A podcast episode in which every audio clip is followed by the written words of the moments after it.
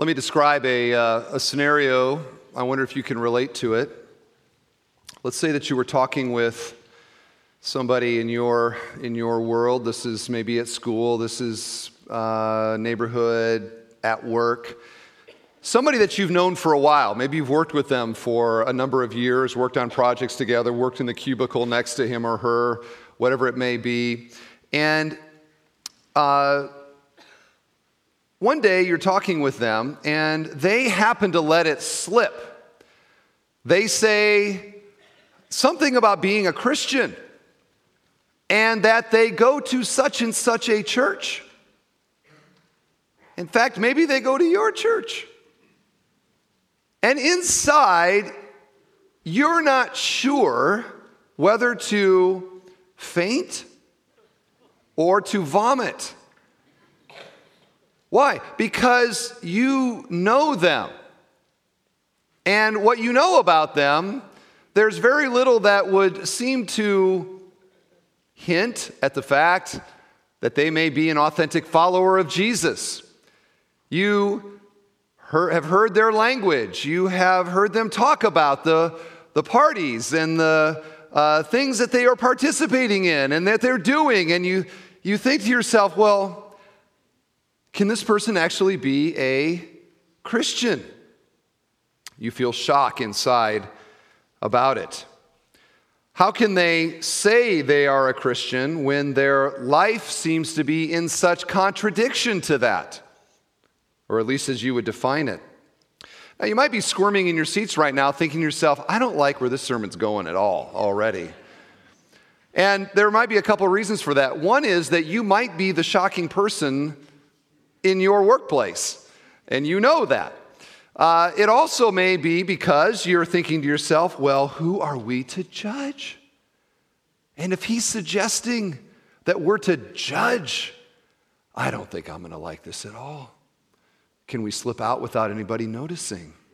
Because I feel something doesn't feel right to me already about this. Or you may be thinking this nobody's perfect. We're all under grace anyway.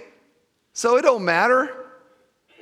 It doesn't matter if your walk is in contradiction to your talk because God loves us anyway.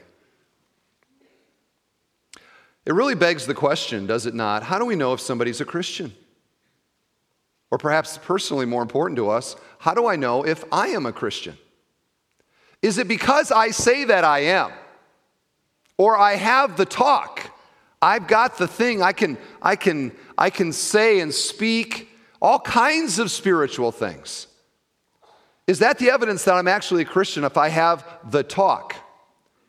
Or is there something that is also important about the walk? And this is what First John, in the big picture, addresses. And in our text in particular, John is writing, remember, John is writing to a church community, a church family that has gone through a split in which there were a group of people that followed a certain, some certain false teachers who were saying things that were in contradiction to the Apostle John. And they said, hey, let's get out of here. We don't like what John's saying. You follow us, and, and, and we'll, we'll, this will be a church more to our liking and a gospel more the way that we think it ought to be. Now, what was John telling them? Well, I begin now reading. Our text is 1 John 1, verses 5 through 7. This is the message we have heard from him and proclaimed to you that God is light, and in him is no darkness at all. If we say we have fellowship with him while we walk in darkness, we lie and do not practice the truth. But if we walk in the light as he is in the light, we have fellowship with one another, and the blood of Jesus, his son, cleanses us from all sin. Now, what do you notice repeated there in the text? In fact, not only in that text, but if you move forward in verse 8, verse 9, and in verse 10, it is the little word if. You have your Bibles? Are you looking? You see?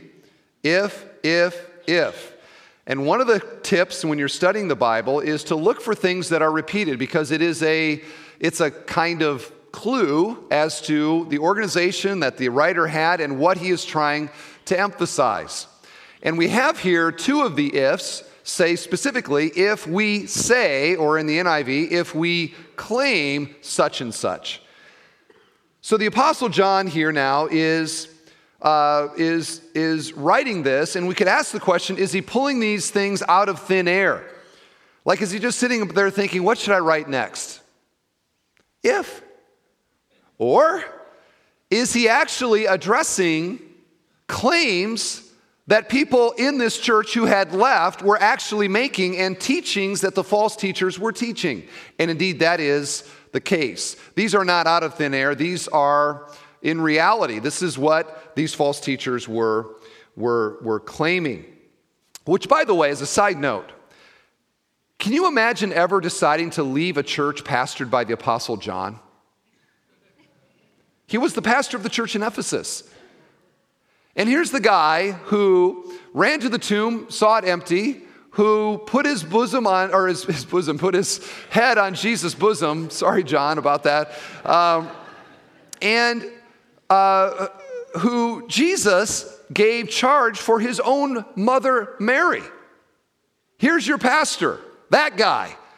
And yet somehow they decided, oh, we don't want John as our pastor. Let's go, fo- let's go follow this other fellow. We like what he's saying more. And we see here the destructive power of a slightly altered theology, which appeals to the natural heart of man and men and women will leave even the Apostle John to go to something more to their liking.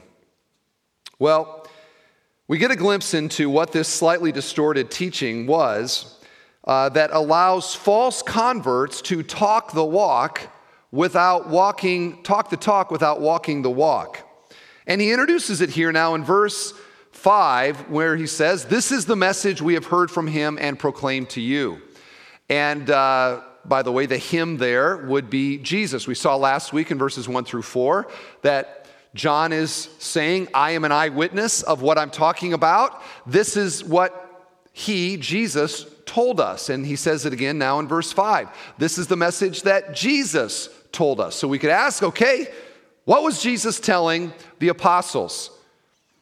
And John now says it in verse 5 that God is light and in him is no darkness at all.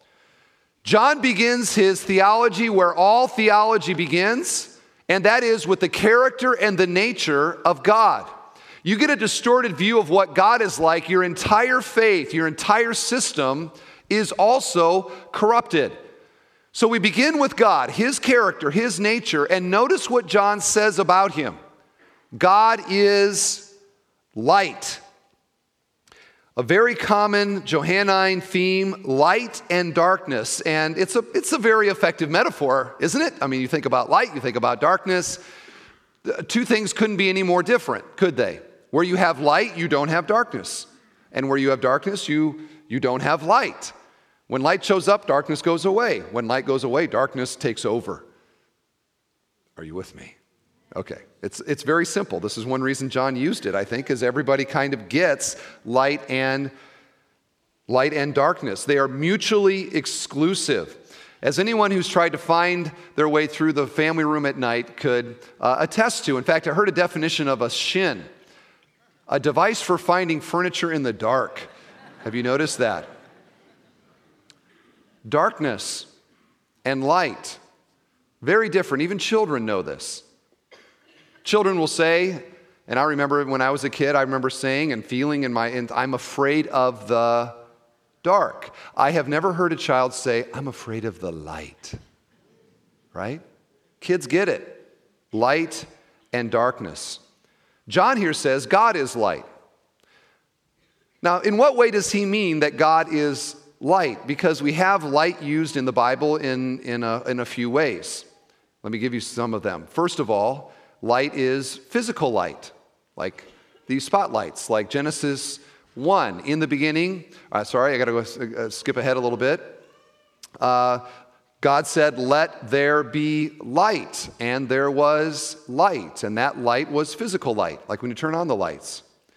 Another way light is used is as a metaphor for life or for salvation. So Psalm 27 1, the Lord is my light and my salvation. Whom shall I fear?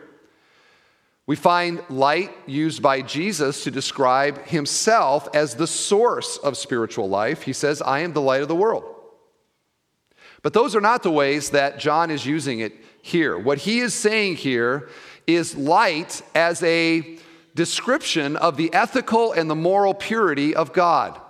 He is light.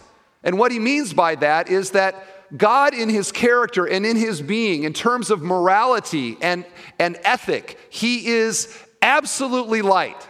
He is thoroughly, morally pure.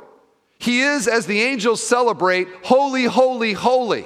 Not mostly holy, mostly holy, mostly holy, but thoroughly holy, thoroughly holy, thoroughly holy. Completely holy. So much so that John adds the little phrase that in him there is no darkness at all. Now, what is, what is darkness? Darkness means hiding, right? Darkness means a place to put things that we don't want anybody to know about. Darkness is the closet.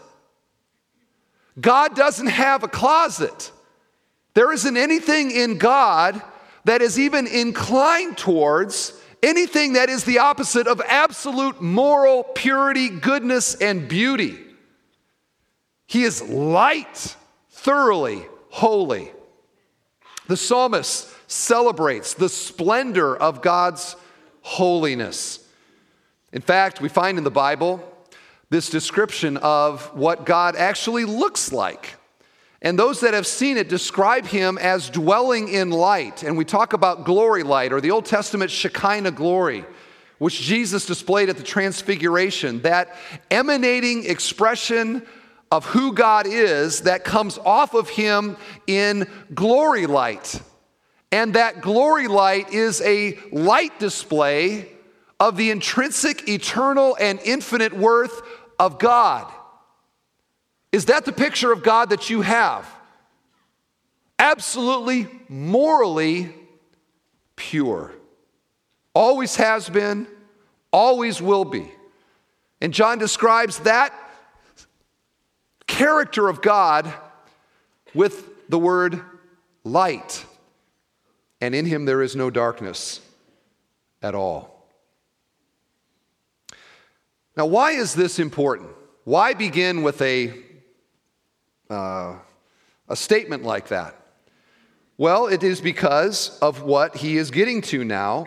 If God is intrinsically holy, if there is no uh, shadow of turning with him, if there is no darkness in him at all, there is no inclination towards temptation or sin or evil or wickedness in any way, can this God of absolute purity have fellowship with darkness? And the obvious answer is no, he cannot. And this now John uses to counter the teachings of the false teachers who said that you can be a Christian and you can live any way that you want to. Come to my church.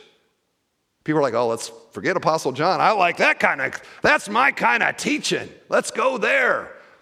Now, you say, where does he say that? Well, look again at the text.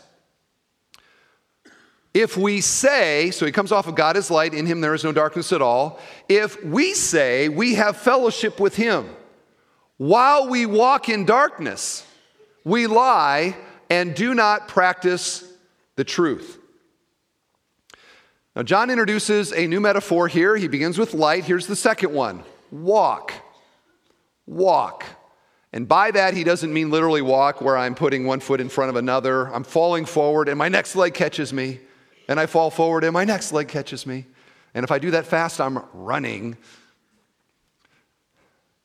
I thought that was a little humorous. At least you could smile at me. That's not what he's talking about. Physical walking. He is using it in this sense it is a description of life or lifestyle. the manner of my life, the shape and the contour of my life, the orientation of my life, these moral and ethical decisions that I am making, the guiding principles of my life, my walk. He says here, if I claim to have fellowship with the God who is light, and the manner of my life and the orientation of my life is not towards the light, but towards the darkness. Okay, he's drawing now this comparison, and it's a, an effective one. What does it mean if I am inclined more towards the darkness in my life than I am the light? If my walk is in contradiction to my talk? Now, John uses this picture often, even in his own gospel. And here's one from John 3, just a few verses after the famous John 3:16, which everybody loves to quote, and they hold the board, the, the sign up at the football games and all that. You don't see as much uh, clamoring over verses 19 through 21 because listen to what Jesus said. And this is the judgment. The light has come into the world, and people loved the darkness rather than the light because their works were evil. For everyone who does wicked things hates the light and does not come to the light, lest his works should be exposed. But whoever does what is true comes to the light, so that it may be clearly seen that his works have been carried out in God. Sinful men love the darkness. Now, why is that? In fact, if we think about in the story, Genesis 3, what was the very first thing that Adam and Eve did when they sinned? They hid. They said, We got to get out of here. Let's go find a place. And you know what? They weren't hiding from uh, the, the, the lion, and they weren't hiding from uh, the cow, and they weren't hiding from uh, the salamander. They didn't care what those guy, those animals thought. They hid because they knew what God is like. They knew that God is light. And the moment that they sinned, they wanted to find some darkness, some place to hide their guilt and their shame. Sinful men love the darkness rather than the light. In fact, what does the moral beauty of God's purity, what does it reveal in sinners? What does it unveil? And I would illustrate it this way if, if you, uh, and, the, and the, the, the men and the boys here can relate to this, you ladies less so. And I'm sorry that you get so many male dominated illustrations in this church, but I am a male. And so my mind goes there. But if you're, man, men and boys here, maybe girls too, I don't know. Uh, if you're walking down a road or you're walking in a pasture or somewhere and you see a big rock, the inclination of the male heart is to think to himself, A, can I throw it? And secondly, if it's too big, I want to roll it over. Is that just this male up here? If I see it, I, I want to see what's, let's roll that thing over there. Come on, get over here, let's push it. So, if you've ever done this, then tell me what you've seen. When you find a big rock and you take that rock and you lift it and you roll it over, and then you look down to see, what do you see down there? Some of the most disgusting things in all the world are right there little maggots and little, little creepy, crawly things. And what are they doing as the sunlight is exposed to them? They are scurrying away, right? Trying to find some place to hide. And the ethical purity of who God is is like that for sinners. We feel fine as long as we're in the darkness with all the other people that are in the darkness. Our sin feels normal. The way that we live, it feels normal. But all of a sudden, when the light of the ethical purity of who God is shines down upon us, we feel guilty and we want to hide. We scurry down our holes to find a dark place because our true nature has been exposed. That's the way that it is. And now, right now, we we're, we're all sinners here and we feel fairly comfortable because all we do is hang out with sinners. We're like the maggots under the rock. We think, oh, we we're all good, man, right? There is coming a day, there's coming a day when the glory of God will be displayed and we will stand before Him.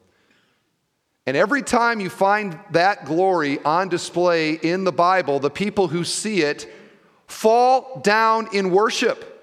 James, John, and Peter at the Transfiguration, Isaiah in Isaiah 6 has a vision of the, of the glory of God. And what does he do? He falls down and he says, Woe to me, I am a man undone. I am a sinner.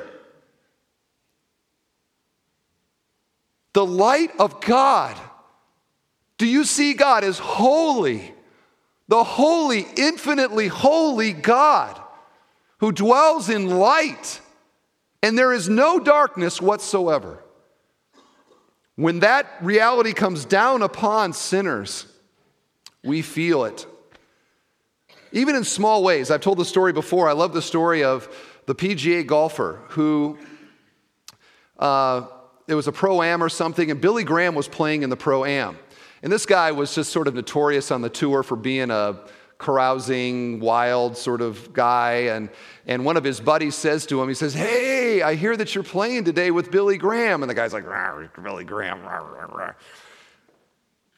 Well, the, the, the pro am happened, and after it was done, this friend sees this guy on the practice tee, and he can tell by the way he is swinging at those balls, this guy, man, he is mad as anything. And he thought to himself, what must Billy Graham have said to him? So he goes down to the practice team. He says, Hey, how did it go in there on playing with, uh, with Billy Graham? And he's like, Billy Graham. He says, Well, what did he say to you? He said, He didn't say anything.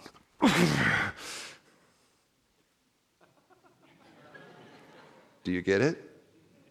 He didn't say anything.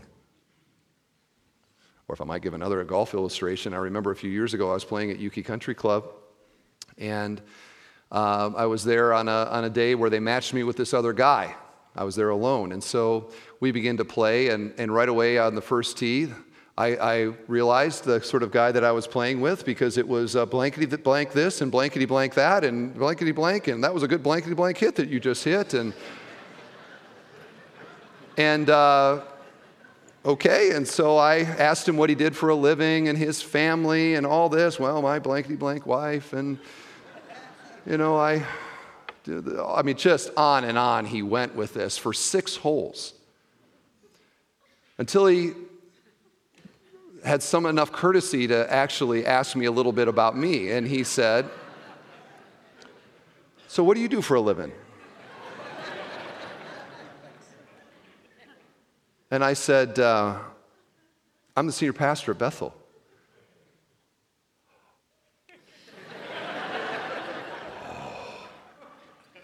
I'm so sorry, he says. Not one cuss word for 12 holes. So, you people that say, oh, I can't help it, I can't help it, yeah, you can. I didn't say anything, but I didn't have to say anything. Because, in a very small way, a wee little bit of the glory of God was felt upon the conscience of an individual and he felt he felt guilty.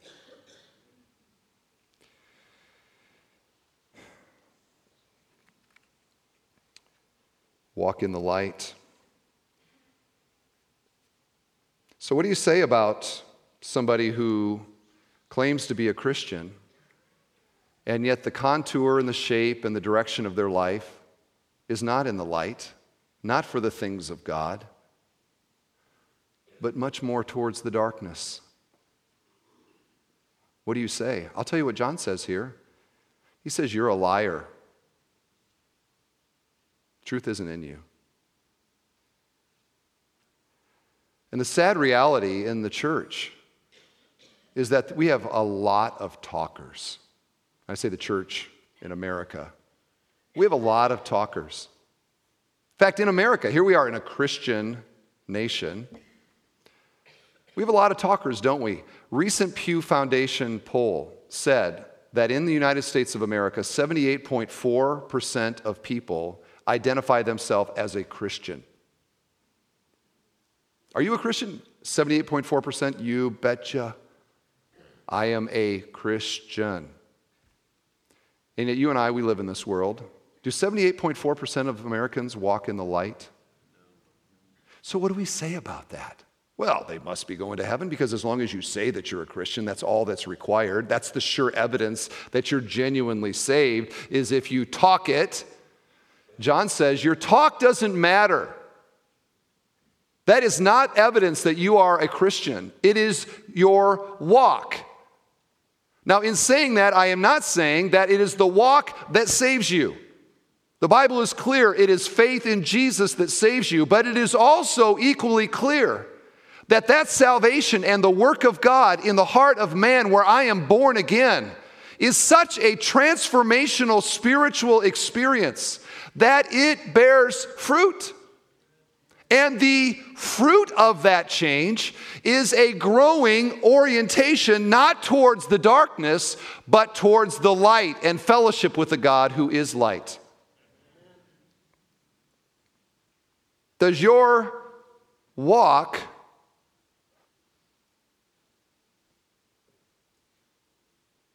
justify your talk?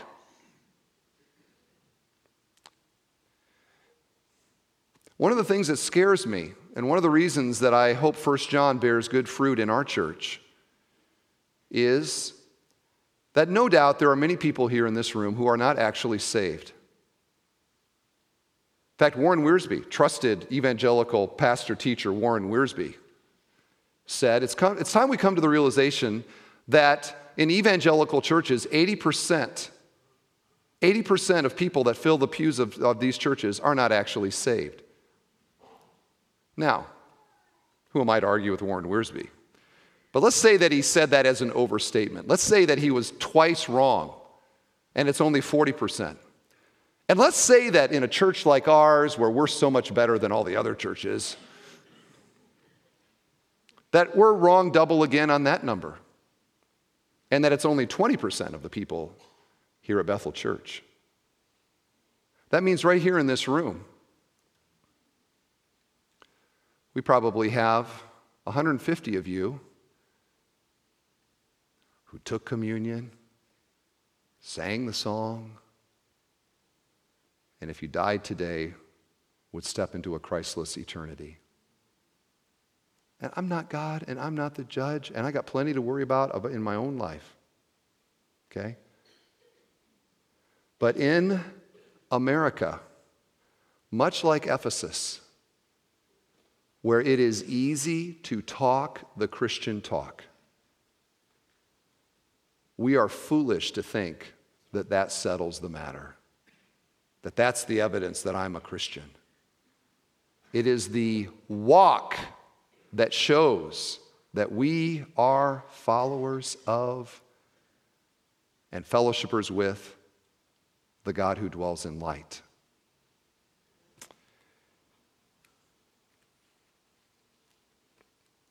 Now, you say, well, that's sort of harsh. Talk to me one minute after you die.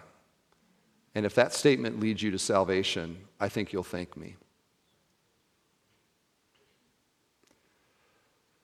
I don't want anybody here to be misled, to be a faux Christian.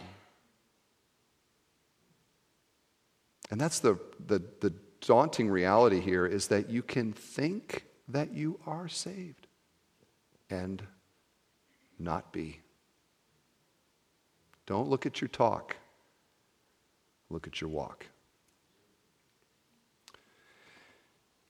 Now, there is a wonderful grace for all of us who maybe feel that and think, you know what, I feel I still am a sinner. And if I'm fellowshipping with the God who dwells in light, and I got to be as light as pure as he is, then I'm damned. There is a grace here. We find it in verse 7. He cont- contrasts now the false claim to reality. But if we walk in the light, as he is in the light, we have fellowship with one another. And the blood of Jesus, his son, cleanses us from all sin. What is false faith? False faith is lots of talk and no walk. What is genuine faith? It is talk. I am a follower of Jesus, and it is walk that orients towards the light. But that orientation is never perfect, and it is never total, not while we are in this body, at least. So, how do we then live in that tension where I am fellowshipping with a God who can have no fellowship with anything that is not morally and ethically pure and look in the mirror and know that I am a dirty, rotten sinner? How do I, how do I bridge that? Well, we bridge it with the wonderful truth of the blood of Jesus, his son, that cleanses us from all sin. And John here navigates this very, it's a, it's a, it's, it's a very, it's a very fine line because on the one side, you don't want to say that your conduct after you're saved doesn't matter. And at the same time, you also don't want to say that your conduct has to be perfect. We want to we want to thread that needle doctrinally. He navigates it by saying that there are three genuine evidences of saving faith. They are fruits. They are not salvation itself. Salvation comes only by faith in what Christ has done and who he is as Savior and Lord. There is forgiveness to be found in that. That is salvation. We're not saved by walking in the light. The only reason we want to walk in the light is because God has changed my heart. But those three fruits, first of all, he says, walking in the light. Walking in the light. If we walk in the light as he is in the light. Now, what does that mean? It means if, if walking in darkness is an orientation towards sin and wickedness and the things of, of uh, this world, then walking in the light is a general orientation towards the things of God a habitual desire, not a perfect one, but a habitual desire to please Him. I walk in the light of God's beauty when I live consistent with it. It's a priority. We use the word obedience. Is that a bad word? No, it's a good word, right? Now, the grace people are like, wait a second, wait a second, wait a second, we're under grace. Yes, but that grace has taught us to say no to ungodliness, Titus says. It is a transforming grace and orients us towards the, the light, which, by the way, is what we want anyway. It's what we want anyway. And I would say to you, if you're wondering about whether you should really buy into this whole Christianity thing, to have a cleansed conscience and to live according to the things that God has determined in this creation are beautiful and good is the life that every human being was made for. It is only a lie that says, man, the real thing is in the darkness. And young people, by the way, you listen to me on that point. Because you're, I think, even more than anybody, sort of tempted to think, man, this is where it is at, man. It's in the darkness. No, it's in the light. That is the best life. It's the life God made for us. But I digress. the Bible balances this with the fact that we are still sinners. Okay? We are still sinners. We have indwelling sin. Romans 7, the good that I would, I do not, the evil which I would not, that I do, Paul says. So it's not that we are perfect, but it is a directional thing. Okay? It's not perfection, but direction. My life is going towards the things of God. I am a new creation. The old is gone, the new has come. And it has changed me towards the light. One commentator says this God is the source and essence of holiness and righteousness, goodness and truth. In him there is nothing that is unholy or unrighteous, evil or false. This being so, those who fellow, whose fellowship is with the Father and with his Son Jesus Christ will in their lives reflect the character of God. They will walk as children of light. Walk in the light. Are you walking in the light? That kind of walk where I'm not, I don't have to feel like I gotta hide things, and I hope nobody finds out about that. And that sense of, of you know, I think they said about, was it Mark Twain? I think that said, if you tell the truth, you don't have to remember very long. Sin is hiding, sin is concealing, sin is worrying that somebody might find out the real me. It's to live as a fraud, it's to live uh, duplicitly, it's to pretend, it's to have a mask, it's a charade, it's a masquerade, etc., etc., etc. Who wants to live that way? Christ has come to set us free from all that junk and to live in the light of who God is, to live holy, purely. It's what we want. Second fruit that we find is fellowship with one another. It's a surprising thing he says here, but if we walk in the light as he is in the light, we have fellowship with one another. Now, we would expect him to say there, if we walk in the light as he is in the light, we have fellowship with God. But he doesn't say that. He says we have fellowship with one another. Surprising. Why would John go horizontal in respect to the fruit of walking in the light? Here's why. One of the clearest evidences that somebody has actually been saved is that they dwell at peace and fellowship with other Christians. Now, here's how this works to be a Christian is to walk in the light. We've already established that. It means that I am not hiding my junk, I am acknowledging my junk. Before God and anybody else, I'm a sinner. What's baptism? I'm declaring I'm a sinner and I need the grace of God. I don't feel like I've got to sort of put a pretend mask on in a charade. It's me. I'm naked spiritually before God and man. So here I am now in that state of vulnerability and authenticity before God. I'm walking in the light, I'm dwelling in the light. Well, as I'm here, I look over, and guess what? Here's somebody over here going, I'm in the light. I got junk. My junk's worse than anybody else's junk, but I don't care because I'm a recipient of the grace of God. I'm a sinner. I'm in the light. I'm in fellowship with God. And this person looks over and they see me standing over here going, I'm naked. And this one's over here going, I'm naked. And we're like, we can get along. Why? Because I don't have to hide my junk, I don't have to pretend.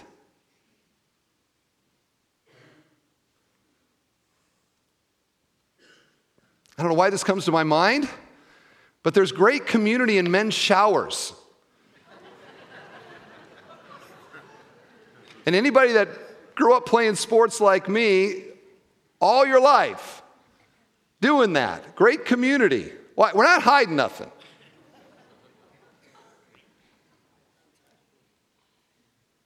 It's a little bit of a picture that I probably won't use next service. what he's talking about here.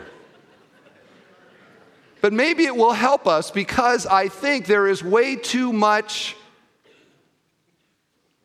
hiding and pretending in the American church. Where we don't want to think anybody, we don't want anybody to think that we got junk. I got, I got no junk. I know I'm a member of the church, and theologically, we have to acknowledge that we're sinners, and I do that in a theoretical sort of way, but my life is pretty much, it's good. It's real good. Did you see the Christmas card? Children are smiling all the time. The report of the year, great grades, great behavior. We've gotten along great. No contention in the home. We're good. And we can fellowship with you as long as we feel that you are as good as we are. And that's why many people have no friends.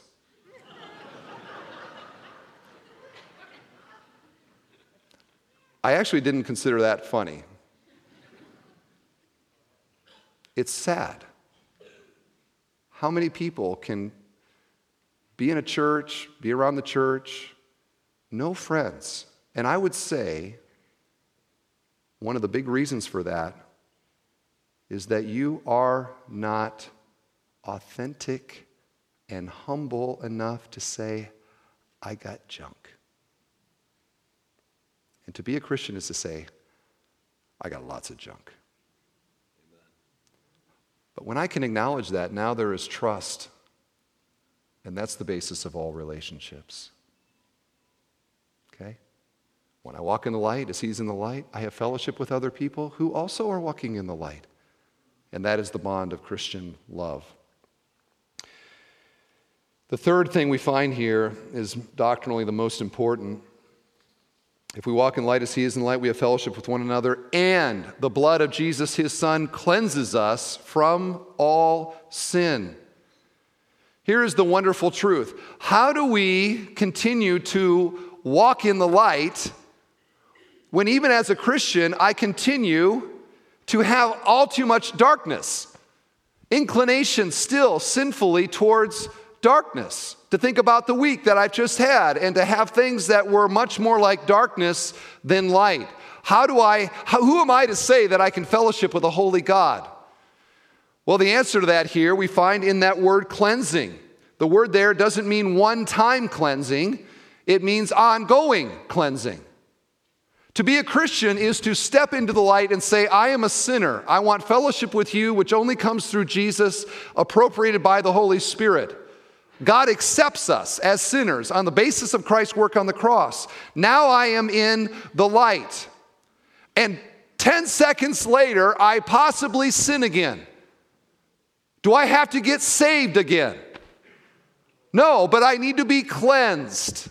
And we find that there is an ongoing cleansing, it is a work of the Holy Spirit appropriating the blood of Jesus on the cross to my moral and spiritual account that cleanses me from guilt from God and purifies my desires so that I stay in the light. Sanctification, progressive sanctification, growing, but always in need of forgiveness and always in need of cleansing. This is the Christian experience. We are not perfect. We never will be perfect this side of eternity, but we are ongoingly being cleansed and cleaned. It's like your house. You can clean your house spick and span. You think, okay, now I've cleaned the house. Two weeks later, what do you have to do? You have to clean the house again. We are ongoingly in need of cleaning, and God provides a cleaning lady.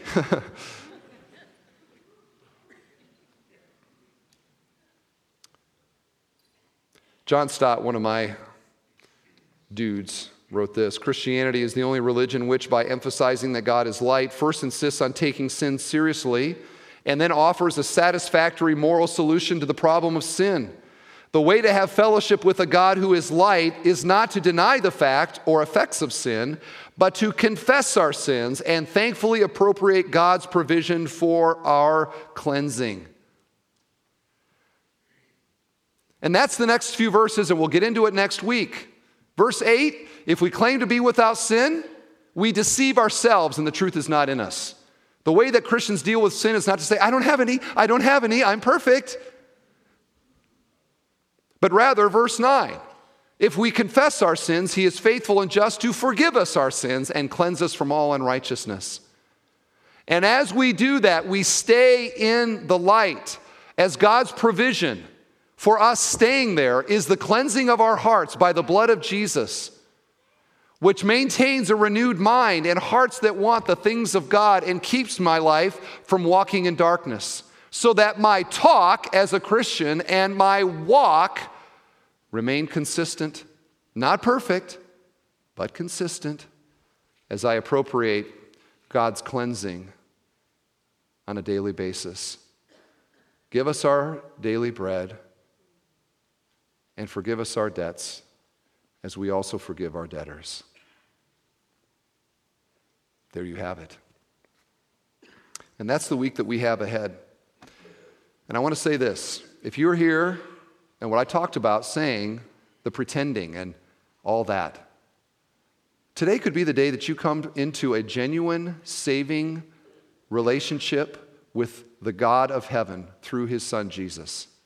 And that would be a fantastic thing. It would be a source of joy. I met a girl before our service last night, a college student. She had just become a Christian. Her face was beaming, beaming with gladness and joy. It was wonderful to see. That can be you today. And if you are here and you are truly, genuinely a Christian, John's intent here is to shake up the pretenders and to assure the real Christians. And to look at your life and say, you know what? I'm not perfect, but I do find my heart orienting towards the things of God. I want His will in my life as best I can. And I got a ways to go. I'm a work in progress. I got junk. I'm not denying that. I'm a sinner. I need God's grace every day. All of those things are evidences that the Spirit of God is in your life and can reassure you that you are under the saving merits of Christ. So, unbelievers and pretenders come to faith and bear true fruit. And those that see the true fruit, the walk, be reassured. God's salvation is within you. First John, more to come. Let's stand together for prayer. Father, we thank you today that you have done this, that you have provided a way for us to be saved. We love you, Jesus. We love you. We thank you. And I pray that we might have a week as a congregation where we are walking in the light, nothing to hide. And when there is something that we feel that we, are, we receive your grace, your cleansing, which is another opportunity to say, I've got nothing to hide. And may we walk in the light of the purity of who you are. And may this be to your glory and for your pleasure. We pray in Jesus' name. Amen. Well, Dustin and I, we were talking about how we wanted to conclude the service, and I suggested a song. And as I thought about this song, I thought it's even more clearly, I think the songwriter read this passage and wrote this song. It fits perfectly. So we're going to sing that song. Okay, you ready? Dustin, lead us. Singing to marvelous